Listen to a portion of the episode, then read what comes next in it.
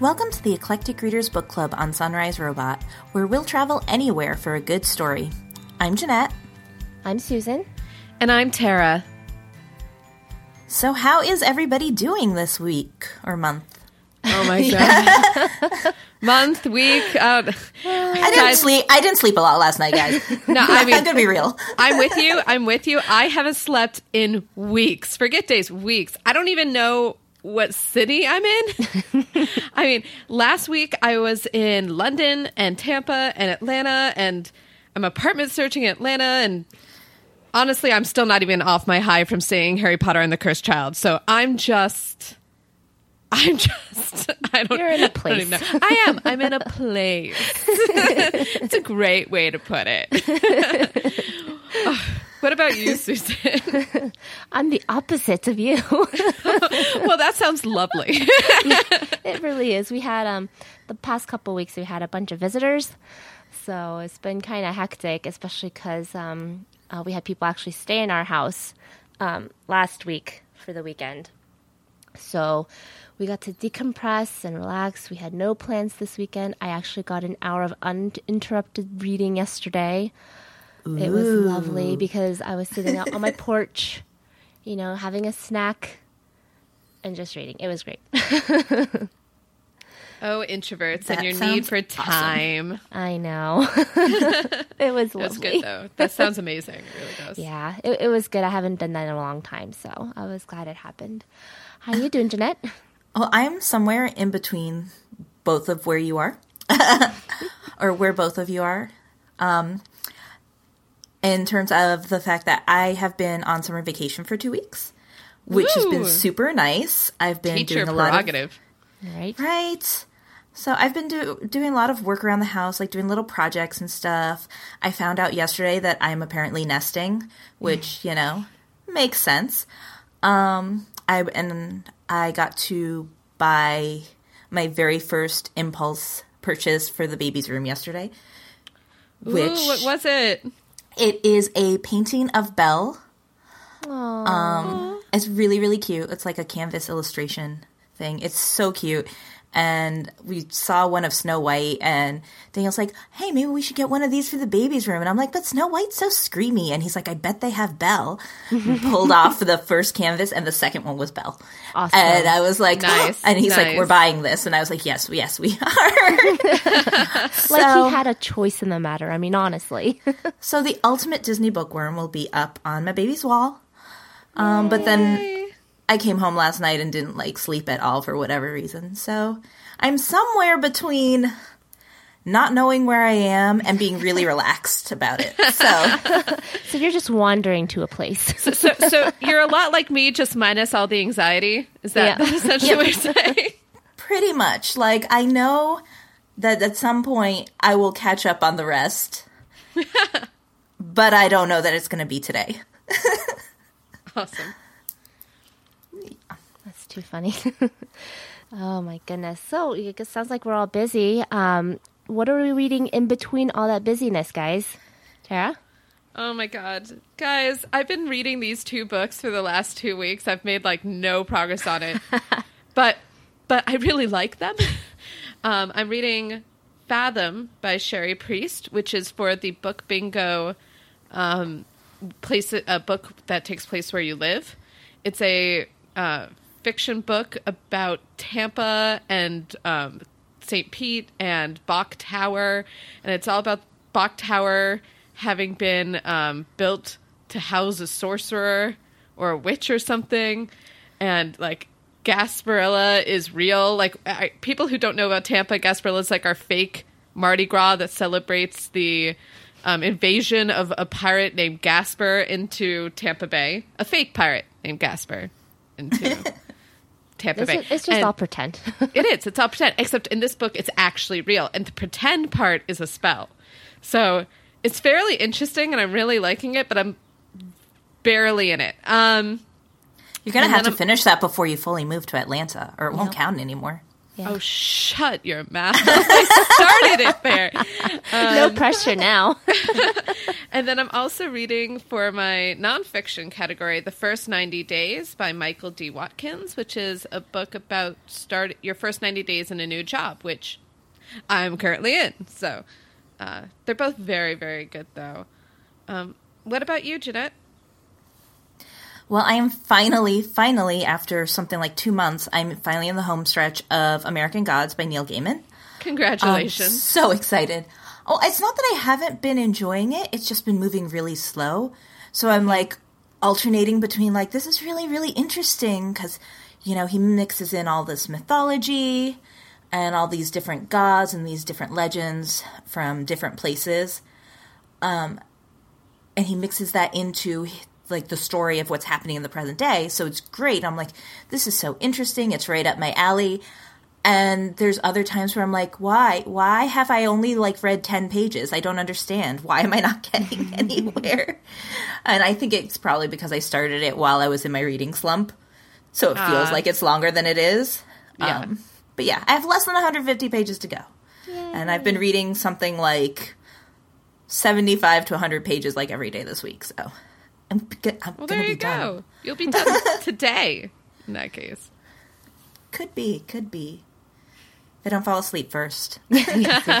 Or you're not What- nesting. yeah, exactly. More cleaning. You can nest with a book. Just you know, literally nest. Grab a Yeah. bunch of blankets and pillows and curl up and be like, That "I ain't sounds amazing. That's been uh, describing a lot of what I've done this week, actually, because most of my little projects at the house are done. So it's like, okay, finish this little project. Now read. what about you, Susan? What are you reading? Um, I was finishing up some books that were just kind of dangling out there, so I finished them up. Um, I am reading right now Fare- Farewell to the East End by Jennifer Worth. Um, I know I talked about Call the Midwife a few months ago when we did our last book bingo. All right. Um, this is the final book in the trilogy of her memoirs, so it's um it's really interesting. It this but the last bit that I just read was like really really graphic. like oh Oh. my oh my goodness, this is horrible. I'm I'm glad I had my baby in a hospital. Oh God. And stuff we- happened.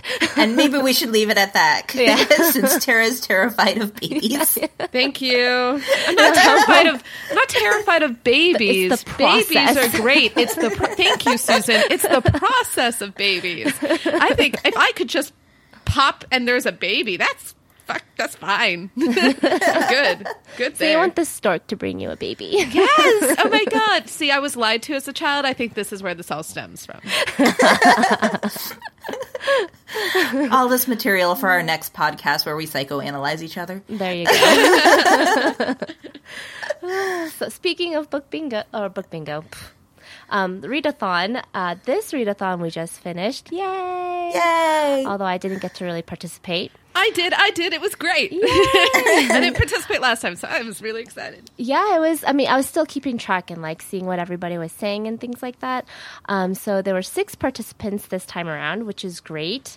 Um, and you know, with the point system that we had with the little game um, that was going on, it looks like the top scores were Tara with twenty three points. I just saw that, you guys. Like, literally, I was looking at our notes as you were talking. I'm like, I scored the most points. That's amazing. well, sometimes it's hard to keep track of the points because like you'll get multiple points for one book. Yeah. You know? Yeah. And I didn't, I didn't follow up at the end either and do like a whole list of points. So I was not Right. 100% sure what I did or didn't do. So, ah, it's very cool. Very cool. Yeah, and Megan ended up with 22 points, and Meredith had 16 points. So that's fantastic. Just- I love I love doing the game with the Weirdathon. It just makes it more fun. yeah and, well it's and it's a lot of fun to see how like people like get different challenges and stuff like that because i for sure didn't think that my book was going to get me any um, points and i tossed in categories for example we talked a little bit a couple months ago about how ya characters never have any parents yeah. Mm-hmm. so Yeah. I tossed in a category about a book that has a protagonist with two parents. And I then opened up for the first time during the readathon. I opened up my book and I'm like, hey, wait a minute, this book has two parents. I mean, the character had no parents by the end of the book because that's YA. but for a while there, the character had two parents. There they were. Yeah, so it's They funny. You don't, so. yeah, you don't know where you're going to get your points though. So it was a lot of fun. Nice. That's awesome. Yep. Um, and the page counter award goes to Jeanette because you're the only person counting pages. Oh, I put that up and nobody counted. I was like, I want to know, guys. I don't ask these questions for fun. Well, I do, but that's because it's fun for me to know these things. Yep. And you read Such a nerd. 337 pages. That's a lot of pages. That is a lot of pages. Between two books. yeah. That's- Well, I that's a had to pages. read for a um, book club, and I had basically read like 50 pages of that book before the readathon started, and I had to read the entire book by a book club meeting the next day. So I put in a lot of pages. That's great. I mean, even if you were the only person, you still read a lot. So yeah. that's the whole point. and a good experience we had was Kim, who started a bunch of new books that she wouldn't have started, which is great because sometimes Snaps that for motivates you. Kim. Woo! Yep. Sometimes like you need a goal or something to motivate you to start something. So that's great. Yay! It's true. I'm glad. Um, anybody else have any other good experiences for the readathon? Uh, my good experience was I actually did finish that book in time for my book club meeting, and it was super fresh in my mind. So it was a lot of fun sharing that. Yay! I just enjoyed the check-in process, and Yeah. um, Megan and I included a book that we've been reading for quite some time. Um, and it, it was funny because we were both reading it, and then we were talking about the chapter that had posted, and I and she was like, "Does this count?" And I'm like, "It should count. It gets published. It's like a book." She's just like, I'm counting it. We're reading it in tandem. We're doing this. And I'm like, yes. so it's exciting to like something I wouldn't, I would normally do anyway. Got, it was just really cool. Got counted. That was fun. Yeah, I mean, I didn't get to participate because I had my in laws in town then. Um, so the only reading I really got done was reading a story to Emily the night before, and you know, reading for thirty minutes before I went to bed. Um, but I always love the check-ins, um, just seeing what everybody says. Like, I those are so fun. I, I enjoy them, and I really liked just keeping track and seeing like you know somebody saying hey i scored you know i completed this challenge so i got two points like that was a little fun too My favorite check in was give a fan fiction title to the book you are currently reading. That I was like, that fun. is creative. That was so creative. I think mine was terrible, but hey, I think that's actually in line. Fan fiction titles yep are typically terrible. So, yep that's so true Um, so but I really enjoyed reading others and, and, and coming up with my own. Yeah, that was a f- favorite from last time. We had to keep that one around. Um, Yep. Yeah, it's fun to see all the check-ins, and I love doing like the creative ones where you have to like retitle a book or i like the tweet yeah, Tweet. come up tweet a come up summary with a Twitter yeah summary. Yeah, so I love those. I love seeing what people say, and I mean, you know, it's one of the reasons why I like also when people check in on our Goodreads page um, to like say what they're currently reading and to talk about it a little bit because it's so much fun to hear what people are reading and what they're thinking and yep. what's you know helping them get through a book and what they're finding interesting. yeah definitely. Yeah. so anyways yay. So the second readathon has been a success and Woohoo! hopefully and if, more to come yeah, if everybody keeps liking it, I'll keep doing it every f- few months. So yeah I think the next one we we try and do it like semi-annually. So the next Yes. one would then be uh, December. yes So mm-hmm. yeah maybe like in between the holidays or just before the holidays begin yeah, that's when we did it last time. I think we did it Yeah. right before um, the Christmas holiday. i think so Yeah. So somewhere around then, we'll take a vote. People can help me pick a day. yeah Yeah. so It's too much responsibility for me. That's why you have help, Jeanette. It's okay. So, all right. Uh, so before we get into our main read, um, let's talk about reading peer pressure, guys, because this is a real thing, and I think we should discuss it. It is such a real thing. I decided to do research about this, and I actually could not find any articles to go with this, which I think is crazy because it's such a real thing. Yes, and it's very It's definitely a serious. real thing. So, reading peer pressure when you're forced to read books you don't really want to read. I know this has happened to all of us. It happened to me three days ago. it happened so recently, which is why we brought it up. Yeah, so um, you guys have the same book. Well, no, we don't. No, sort no, of. No, Okay, this is a. so. well, I guess it's different ish. Different. well, here's They're the different. story of how this happened. okay. So, yeah, there's a story to go with this. Yay. Um, so, when Erin picked Annihilation for us to read this month, she described it as like this horror sci fi. And I hadn't heard that much about the book. I'd been told to read it, so I added it to my to read list. I've been told it's kind of like, it's kind of weird and it's sci fi, and I would like it. That was basically all I was told. And I'm like, oh, okay, I like weird sci fi. So I added it to my to read list. And then Erin says, this is horror sci fi. And I'm like, I don't do horror. I can't read this book. But it's too late. Everybody's like, yeah, well, let's read this book. And I'm like, all right, well, it's on my to read list. Sure, I'll read it. Plus, this is the eclectic readers, and Right. Exactly. that's the we point. read everything. so, um, so, you know, I read it and actually we'll get into it, but I did like it. But then we're talking about it. Oh, yeah, we're talking about it. We're and talking about it on Wednesday. and, every, and we're, and, you know, surprisingly, I liked it. And somebody goes, Hey, who's going to read the rest of the, the trilogy? and guess what happened to Tara? because I had Tara? said earlier in the discussion, I was like, you know, it was fine. I just don't think I'm. I need to go on. You know, like I don't. I just don't think I need to read the Reach of the, the rest of the Southern Reach trilogy. It's not that the book was terrible. It's just uh, I just don't want to. I just don't feel the need. And then everyone on the call was like, "Well, I'm doing it. It's gonna happen." And I'm like, "Well, fine, fine, fine then, fine. I guess." Guess fear of missing out on books. I don't know. I guess I'm in. I'm doing it. Fine. I'll read it. And you could just pressure. see, you could just see the defeat on Tara's face. Like, ah, fine, I'll do this. Don't submit to the peer pressure. Don't succumb to it. Do what read whatever you want, Tara. Oh, thanks, Susan. I appreciate your support. Be your own book person. It's so funny because I like I've experienced this a number of times, but it was the first time I'd like actually watched it and recognized it in somebody else. I was like, "Oh, Tara's going through this right now."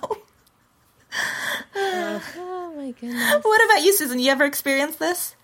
Yes, many times. um, I have I have two examples, um, and because I, just thought of one, but the first one was because it was a book club book.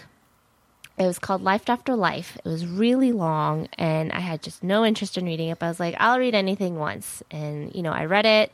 I really don't want to read it, and when I read through it, I was like, I wish I didn't read this because it's kind of dumb. Um, yeah, it's called Life After Life. Um, it was basically a whole time travel, big spoiler that I really shouldn't say type of thing. it was just, it was weird and Wait, is it is the spoiler that it has time travel in it? no. Okay, I'm like, No. I'm like, did, did did you did you mess up? Actually, no. The time travel part isn't the the spoiler, so it tells you Okay. something. um, so you know that's kind of a peer pressure because I could have just said no, I don't read a read. I'll just skip this book club. But no, I was like, I should be part of this book club. So But we don't skip book club books. That's so hard. I mean, feeling peer pressure about book club, that's fine. I mean, but like, I think this is the first time I've legitimately succumbed to reading a book off a book club, off book club books, where like I definitely did not want to read it. It's like I mm-hmm. never read Twilight, and I won't read Twilight. And I'm just like, nope. I don't care how many people say it's better than the movies. I don't care. I don't care. Sparkly vampires are not my thing, and that's Yeah. just that's just me. I ain't gonna do it. True. Um, but yeah, what's your, what's your other example then? If not, if it's not a book club book, it is. it's Fifty Shades, which is the popular book that everyone's reading. Wait, Fifty Shades, Fifty Shades of Grey. yeah, Fifty Shades of Grey. and know, there've been a bunch of mock books. it was so awful. but I was like, I need to like give. I need to give like a reason why. I, I don't want to be like, oh, I hate this book. Turn my nose up. You know, I just want to be like, I want to be like that person that read it and can just say, this is exactly why I hated it. and there's just so many reasons why I hated it. I think I think I've told our listeners before. If you want smut, I can send you free smut. That's better than this. I swear to you. Just let yeah. me know, and I'll you just have said that before. just send it to you. It'll be And fun. it doesn't sound any less hilarious you saying it now than when you said it last time. Just I so you know, know. man. It happens. We're on the internet. We all know. But it was just because I was just I was genuinely curious. It was like um when oh god what was that movie? The interview came out, right? That's the interview where the two guys go to North Korea. Yeah, yeah, yeah. Okay, okay. This is like you know, hey, everybody's like you have to watch this. Everybody just succumbs to it because it's like everybody else is watching it, so I have to see what the hubbub is about. And this basically, it's like I didn't buy it, so I didn't really feel that guilty. You know, I wasn't like I wasted ten dollars or whatever it would have cost to read it. So there's that. I didn't, you know, I didn't feel like money was wasted. Yeah. But, like that's the legit peer pressure thing. Like, hey, everybody else is doing this thing. I should see what it's about. it's like I could have just stayed away. I understand you, Susan. Yeah. I understand you. So it's it was it was alright. It was only a couple hours I wasted, I guess, because. I, I mean, I didn't really like read it, read it. I sped read it, so Oh, there you go. yeah. Yeah, see, for me, it was like I read Twilight because a lot of people I knew were reading it, including you, Susan. You were the one who told me about it. yeah. And I did read it because a lot, uh, like everybody was reading it at the time, and it was a fun, you know, I think it was a fun like week long weekend that I spent reading it. But then, like when I heard that they were making like Fifty Shades and it was like based off Twilight or whatever, I was like, eh, you know, it wasn't so well written that I got to read this again. like it was a fun weekend read. Yeah, yeah. I mean, I'm that's done now. The thing, it's like I think the movie's totally ruined it because the fandom just got really out of control. Okay, Super guys. and it's like I just I like this. It's so fun, guys. It's, that's what it is. It's just fun, you know. Okay, okay. I love you. I love this conversation. I love everything about you. But let's not get into a Twilight versus Oh, no. not Twilight fan conversation.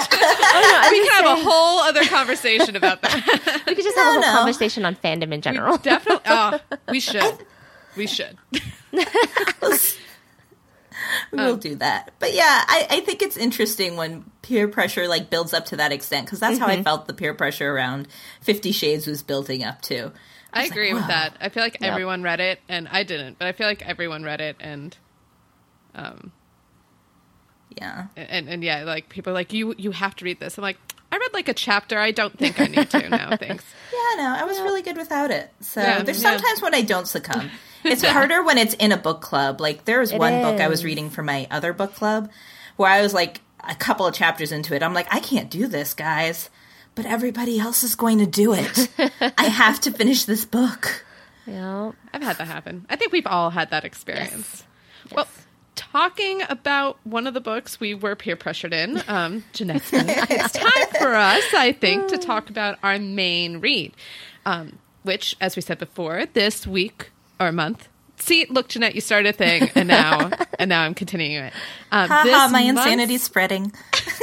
this month's pick was Annihilation, um, which is book one of the Southern Reach trilogy. So if you are a series addict, um, which I think a lot of us are now, uh, this is a good book to consider.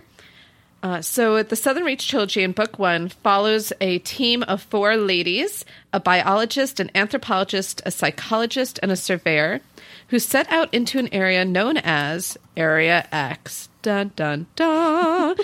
this area is abandoned and cut off from the rest of civilization. They are the 12th expedition into Area X, and the other expeditions have all been fraught with disappearances, suicides, aggressive cancers, and mental trauma. So it's about how these four women deal with Area X. Um, the novel actually won the 2014 Nebula Award for Best Novel. Um, and the 2014 Shirley Jackson Award for Best Novel. So, I mean, and they're making it into a movie because Of course they are. Uh, because everybody looks to us to figure out what to make into movies. Clearly, yep. clearly. Um, so, guys, what was one thing that stood out to you in this book? Um, can I just put in here just before I say what stood out to me? When you said Area X, Tara, I, all I could think, the way you said it, all I could think was the Powerpuff Girls in the intro. Oh, Chemical X.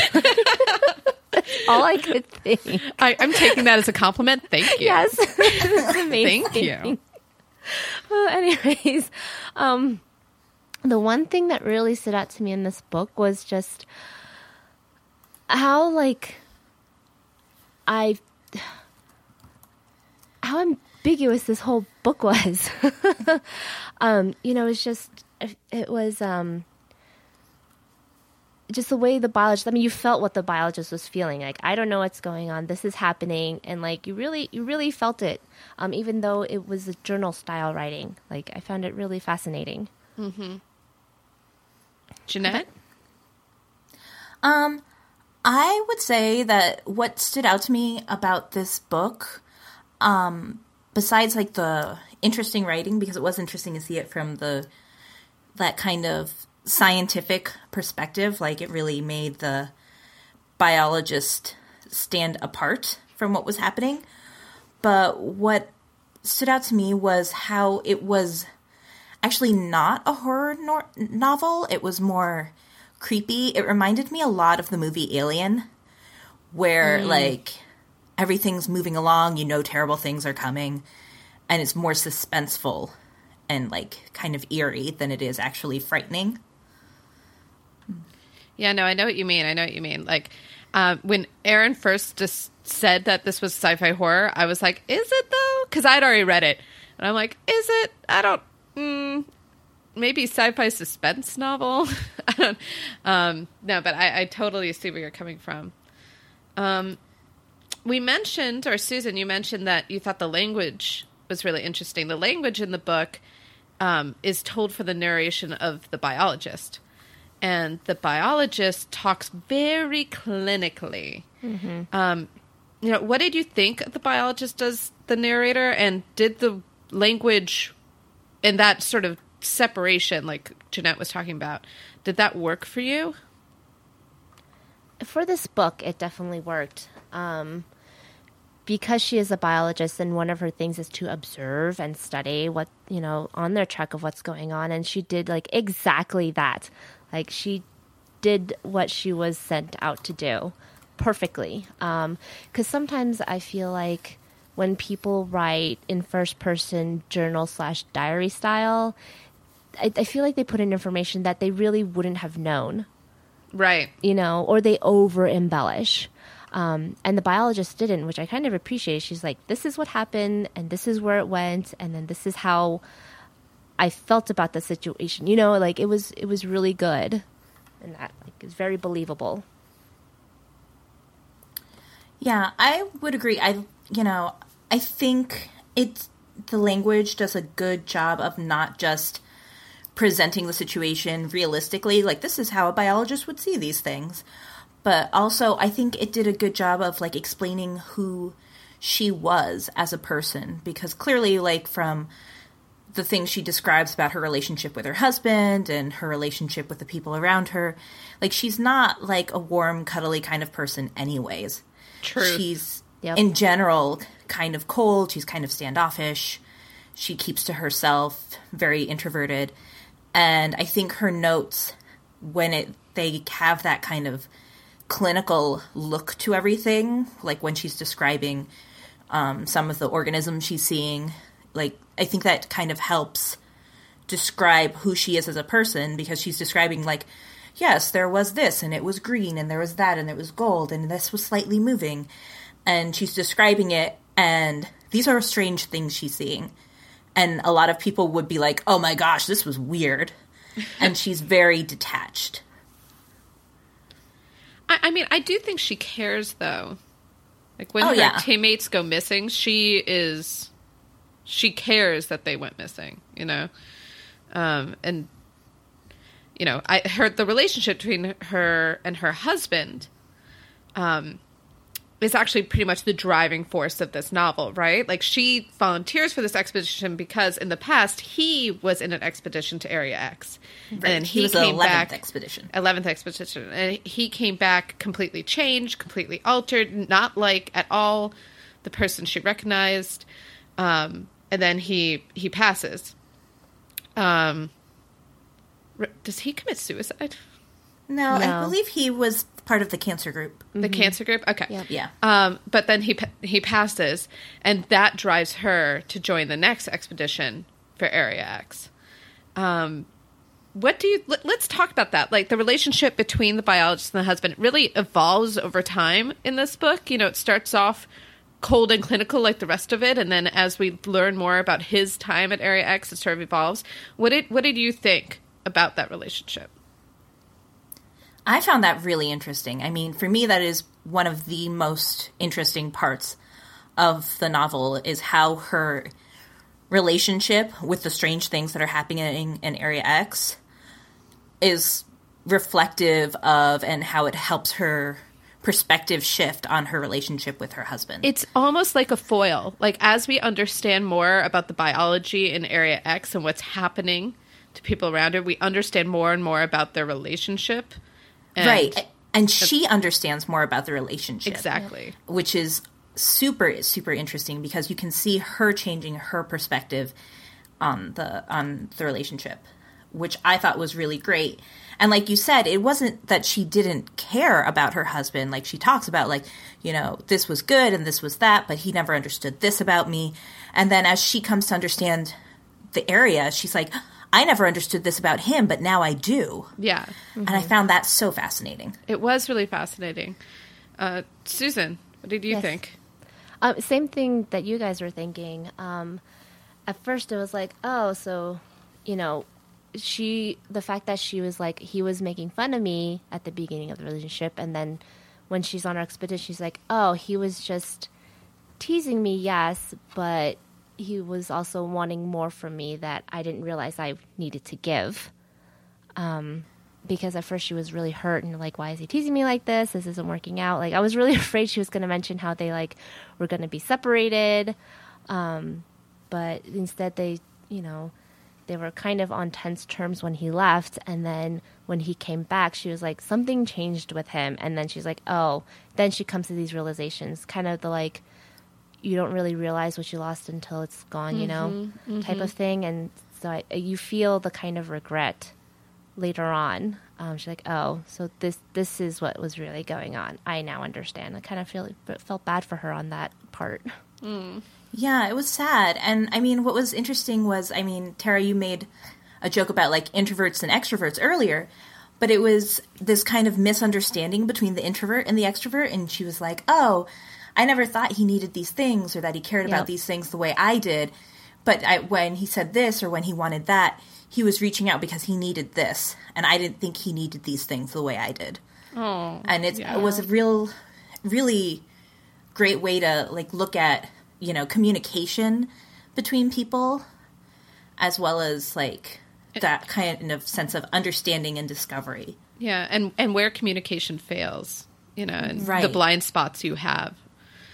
Right well especially when you don't communicate because she you know said i kind of stopped trying because he wouldn't have understood these things that i wanted or i needed Right. and you know when you stop trying to communicate you miss all these things True. Yep. True. So, um, the way the book, um, not just the way the book is narrated by the biologist, which is very interesting and clinical at first, and we've talked about that, um, but the way that information is disseminated in this book, like the, the, the pacing of how the mystery happens in Annihilation is really interesting. Um, it's dropped almost like breadcrumbs along a trail, you know, like like Hansel and Gretel. Um, what did you think? Did were you happy with the way information was disseminated in this book?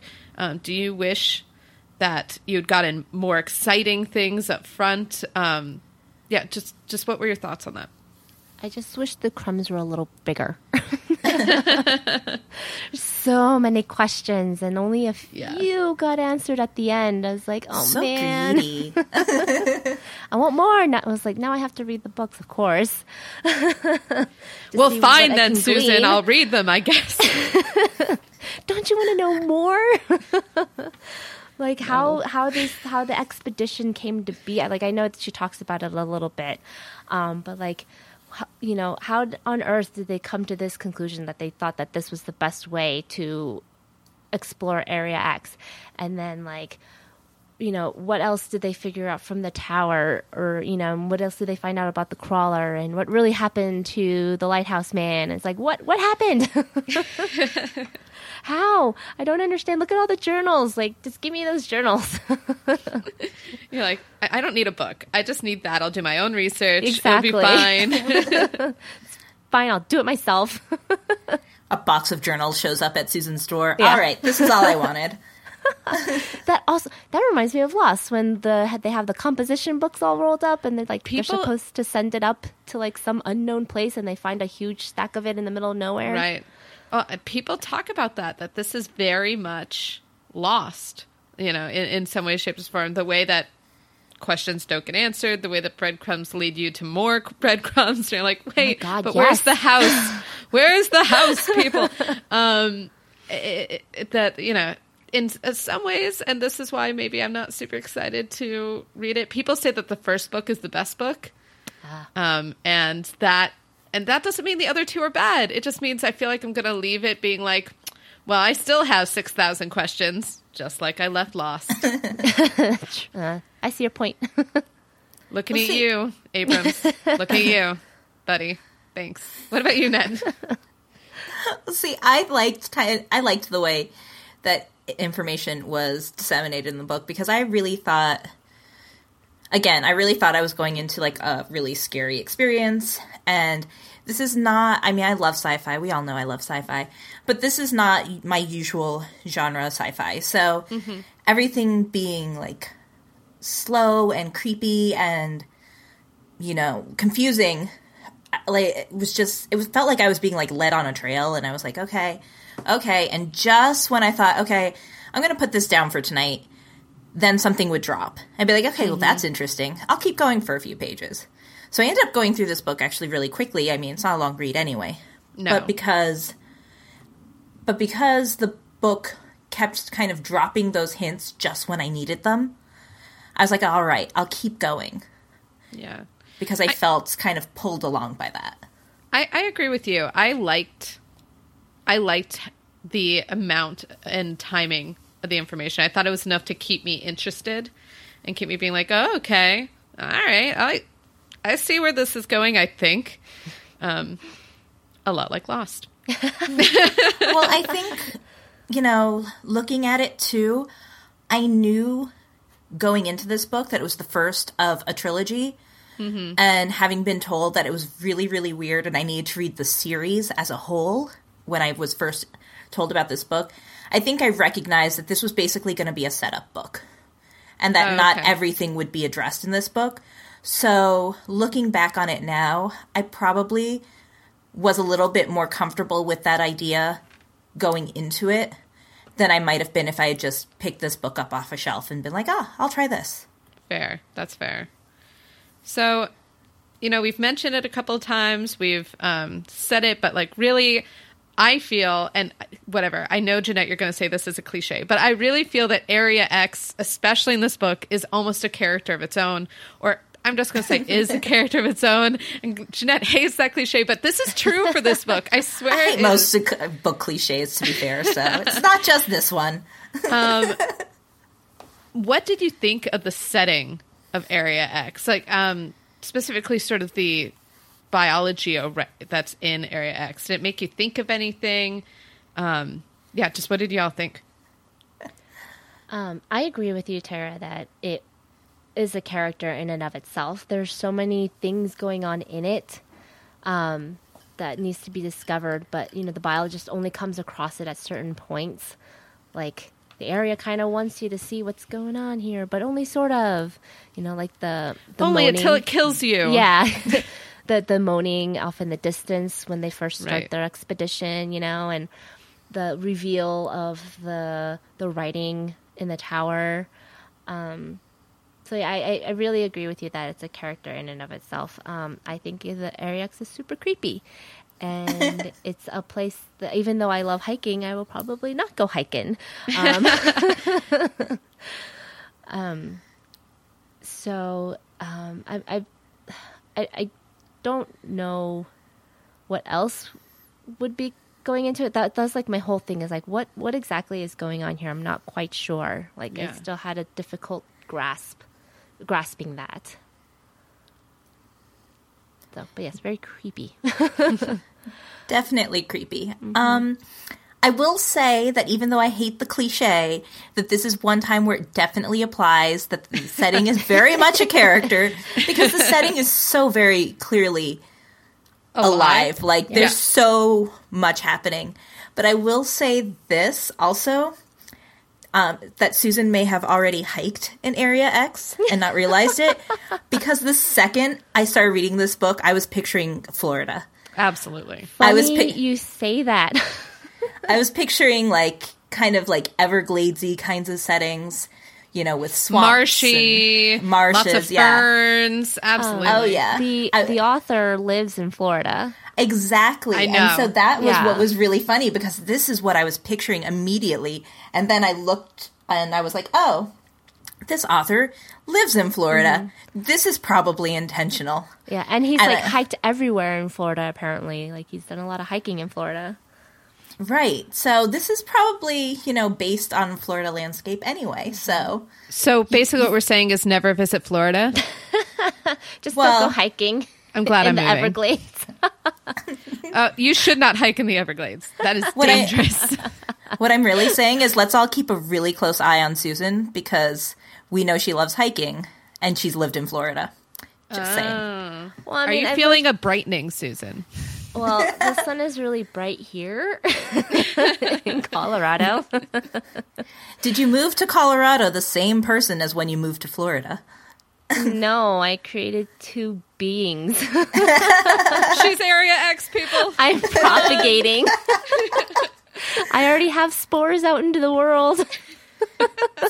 See? So we've already See, it- agreed that Area X is alive and Area X is Susan. And she's spreading. And she's spreading.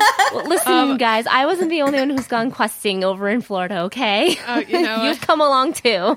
Okay, Yes, yes, we've all done it. We have done that. Uh, so, what does it want, though? What does Area X want from this? It's so Area X also is expanding, right? It's like Yes. forcing its borders, and it keeps moving out. Um, yeah, what does it want? What is it really? Um, I'm, don't know. I feel this sounds so silly, but it really does seem like something alien. Um, and it, whatever it is, though, it wants to consume. Like it wants to. Everything that comes in, it wants to take into itself and change and make it part of itself, and then it wants to expand its borders. Right. So it's it's definitely expanding. It's definitely consuming. Yeah, I felt like um, the whole area was one organism. If you know what I mean, like the yeah, no, I, I totally know what you mean. It's Yeah, like, it's like it's oh, it's like a connected being, right. Yes, like it's just one big thing, and everything it consumes. Like those then- trees in Colorado. What are they called? The the uh, cypress tree. Cypress trees? They're all really one big organism or Oh, something. yeah, I feel like it might be cypress, but I don't know. I am not a botanist.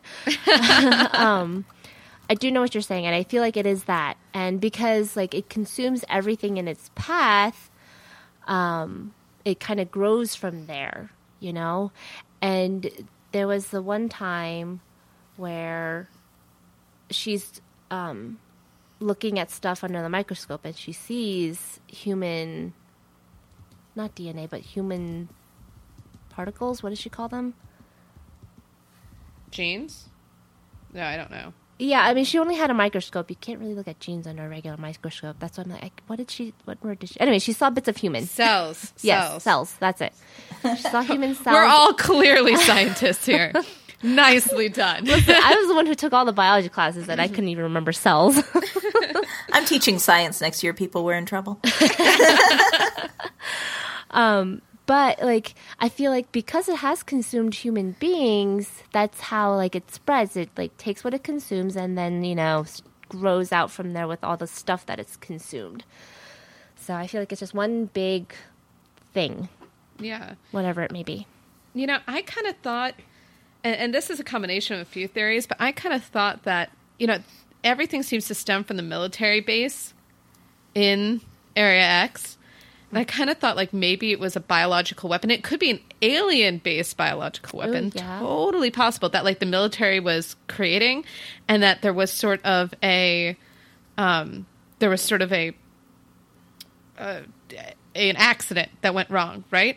And so from that point on, from that flashpoint, that from that event horizon, um, the this being grew, and this being recognizes anything that was there 30 years ago, which is why you can't bring in anything older than 30 years because it won't work because it will just tear it apart. But anything that is 30 years old, um, you know, it, it recognizes, so it's allowed to stay.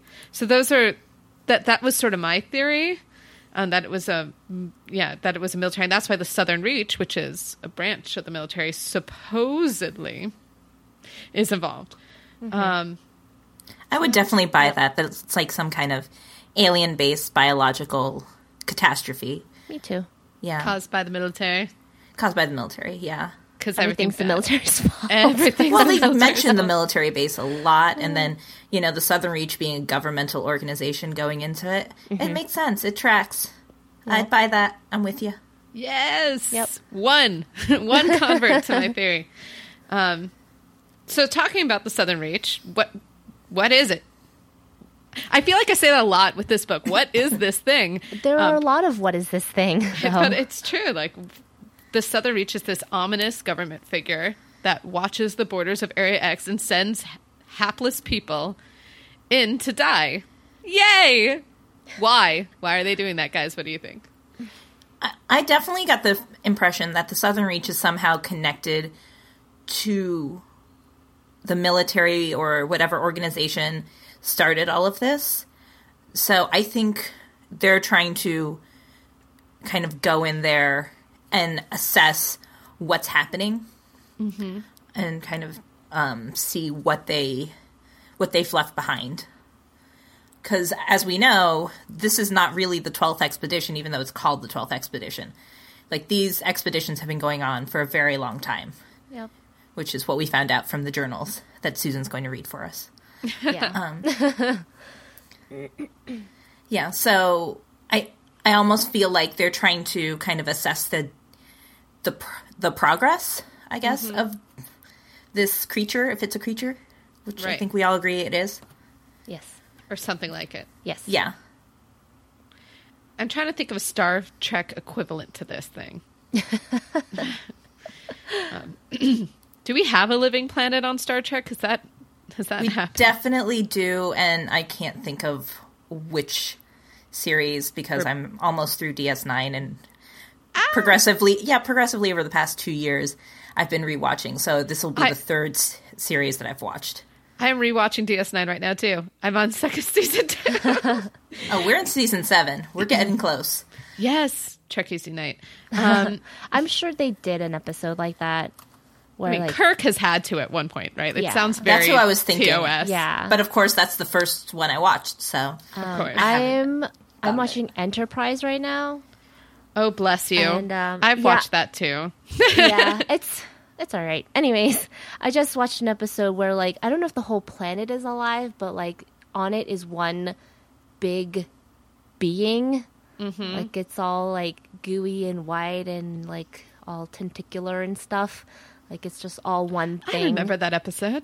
Yeah, weird. so it's kind of like this if if Um, Yeah. Mm-hmm. if that had like ferns on it and marshlands. yep. Yeah. Um, So- in, fa- in fact, that's very crawlery, even to bring up the crawler. um, what do y'all think is going on with the crawler? brilliant segue. Thank you. But seriously, what do you think's going on with the crawler? Sorry, we were so captivated Yeah. by your talent there. Um, oh. the the crawler. I ah. Susan, you go first. I have to put this into words. So um, I just want to make it get this straight because I was listening to the audiobook, um, which I need I need to just stop doing while I'm nursing because apparently that's a bad idea. Um, but that's the being in the tower, That's the being in the tower. That's the being in Yeah. the lighthouse. right? Okay, okay. Um, because and that's the, black, thing that attacked. weird thing. Yeah. Um, because I want to say it's definitely part of the tower specifically, like directly part of it, not you know the creature like assimilating everything. Well, is it? That's what I feel like. I feel Is like it because he ha- doesn't the crawler have the lighthouse man's face I thought the lighthouse man was just trapped somewhere. trapped inside the crawler? Yeah, in the crawler, but I don't think it. I didn't feel like it was like a part of it. I thought it was just like there. Oh no, Net, we need a second opinion. Weigh in. Well, I feel like it, the crawler like assimilated the man. Like it's the man is now part of the crawler. Like he's using the crawler to kind of, or the crawler is using the lighthouse keeper as a way to like reach out or communicate or do whatever that writing is doing. Right. Timekeeping was one of our theories. Like, um, whatever he's doing, like he's using the lighthouse keeper to do it. Right. So they were two separate beings, but he's definitely assimilated that guy. I mean, ta- talking about the quotes, I think the quote is like maybe the biggest thing the crawler does is he writes that really long quote Yeah. everywhere. Yep. And you know, it's uh, not to quote it because again, I think they'll take up the rest of this podcast, but Yeah. it is pretty long. it's very it's very religious. It's dark. T- you know, what do you think the point of that quote is?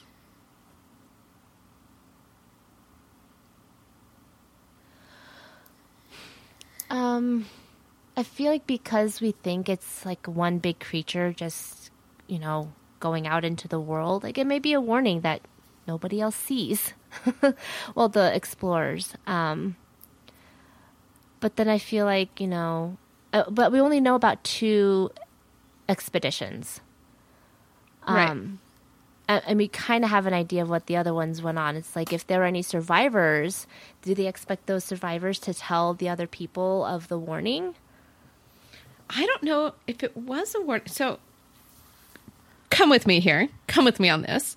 Do y'all think it's like a creed, like a purpose statement almost for Area X? I don't know about a purpose statement because there's not exactly a reason listed there. Uh, excuse me. Um, but there's definitely um, there's it's a narration. Like it describes a lot of what's happening in the um, in the story.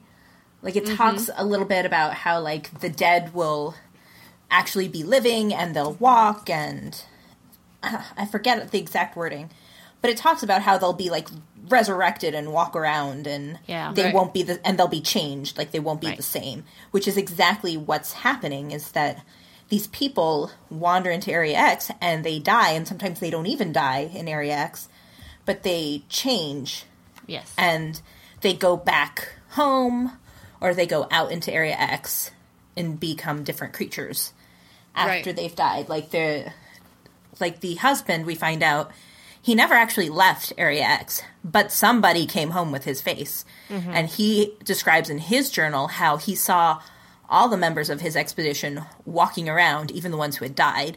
And the surveyor at one point talks about how she saw the anthropologist after the anthropologist had died. Mm-hmm. Yep. So these these people are dying, but they're not staying dead. They're changing forms in Yeah. some way. Mm-hmm. And even the biologist in the book, she sees um she sees a creature with the same face as the linguist from her husband's expedition. Right. as she recognizes from a video. And and, and I, I think it even mentions in there the brightening. You know, the last line is, "And then there shall be a fire that knows the naming of you, and in the presence of the strangling fruit, its dark flame shall acquire every part of you that remains." I mean, doesn't that sound like what's happening to her?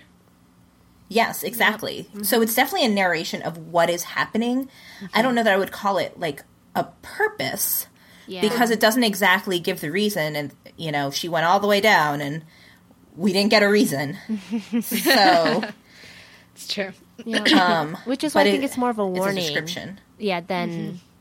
than anything because it might not be a bad one, but it's like, hey, this is what's happening.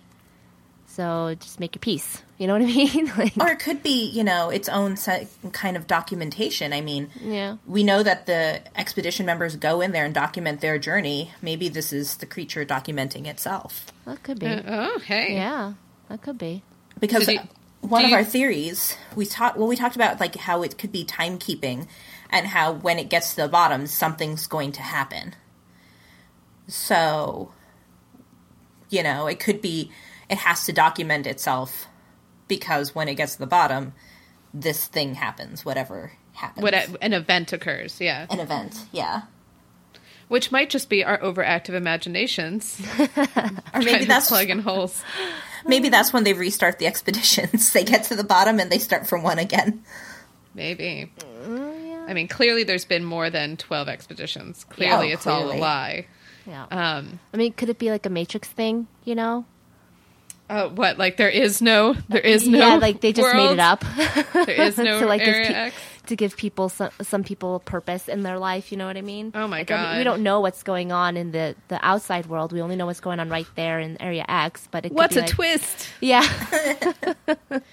um, Maybe who knows? I honestly, leaving this book, I was just giant question mark. You know, I, I liked, I, I liked, the, I enjoyed the experience of reading it, but I had so many questions, and um, I think I, t- I, I and I just didn't connect with the biologist that much because of how cold and clinical she was in the beginning. That I just was like, okay, well, I read it, it was fun. I don't know if I need to read the others. I think I'm good. I think I'm good. But it was fun. Like I, I, I thought it was interesting. Um, overall, guys, how did you like it? Um, I did. I liked it much more than I was expecting to. I wouldn't say I loved it. I wouldn't say I'd probably go back and reread it a whole lot because it isn't exactly my style. I'm kind of wimpy when it comes to like creepy kind of things, but oh, you know, gotta be honest. Um, but I would definitely finish the trilogy. So Yeah. Yeah, I'm I'm the same with you there. I did like it. I wouldn't say I loved it, um, but it was really fascinating to read, um, and it was the the the right amount, like the right length. It wasn't like super long, you know. it was just so drawn out for what it is. Like I liked it. It is the shortest of the three books, but it was like a really nice, short, Yeah. easy it was- read. it was like the perfect length because a lot of people I know don't like setup books. And this is under 200 pages, which I think is like the perfect length if you're going to have a setup book. Yeah. Mm-hmm. Because you don't want to drag it out too much, but you've got to get enough information in there to start the ball rolling. Mm-hmm. Yep. Oh, guys, there's so many things we didn't get to talk about, but I think we need to start wrapping this up. So, um, I'm going to announce our next book, and our next book on Eclectic Readers is going to be The Name of the Wind by Patrick Rothfuss. And this book got overwhelmingly, overwhelming positive yeses from our live group. Um, I think we're all pretty jazzed to read this one. I, I think everyone's been wrecked it at least once in the entire group. Yep. Oh yeah, it's been on like I've been thinking about reading this book for years and it's one of those books where it, like it was recommended to me or it's been mentioned in so many different conversations or articles or whatever that I never even bothered to put it on my to read list until like a year ago or so because I was like I will get to that book eventually.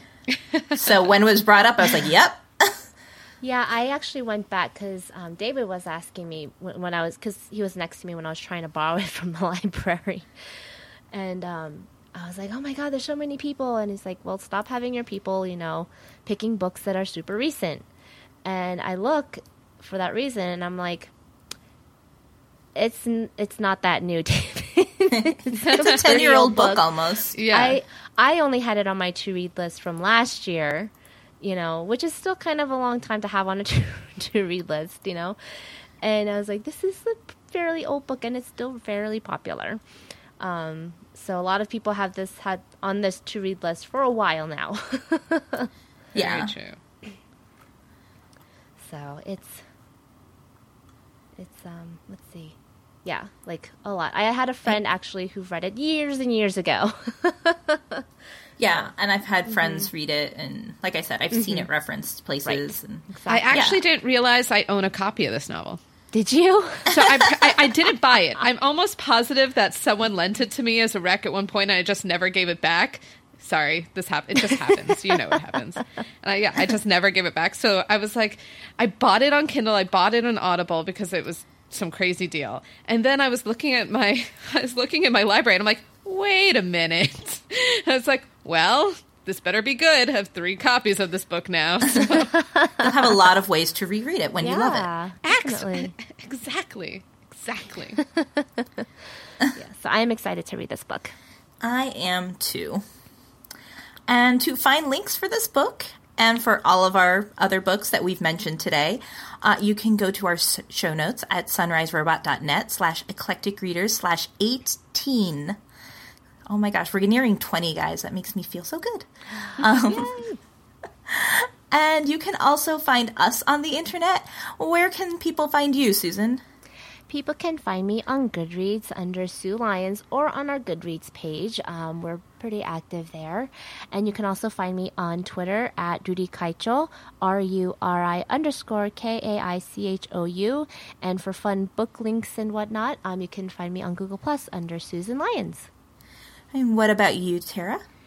Uh, you can always go ahead and interact with me on our Goodreads page or just by finding me on Goodreads. You can find me uh, from our group page with the Ec- Eclectic Readers.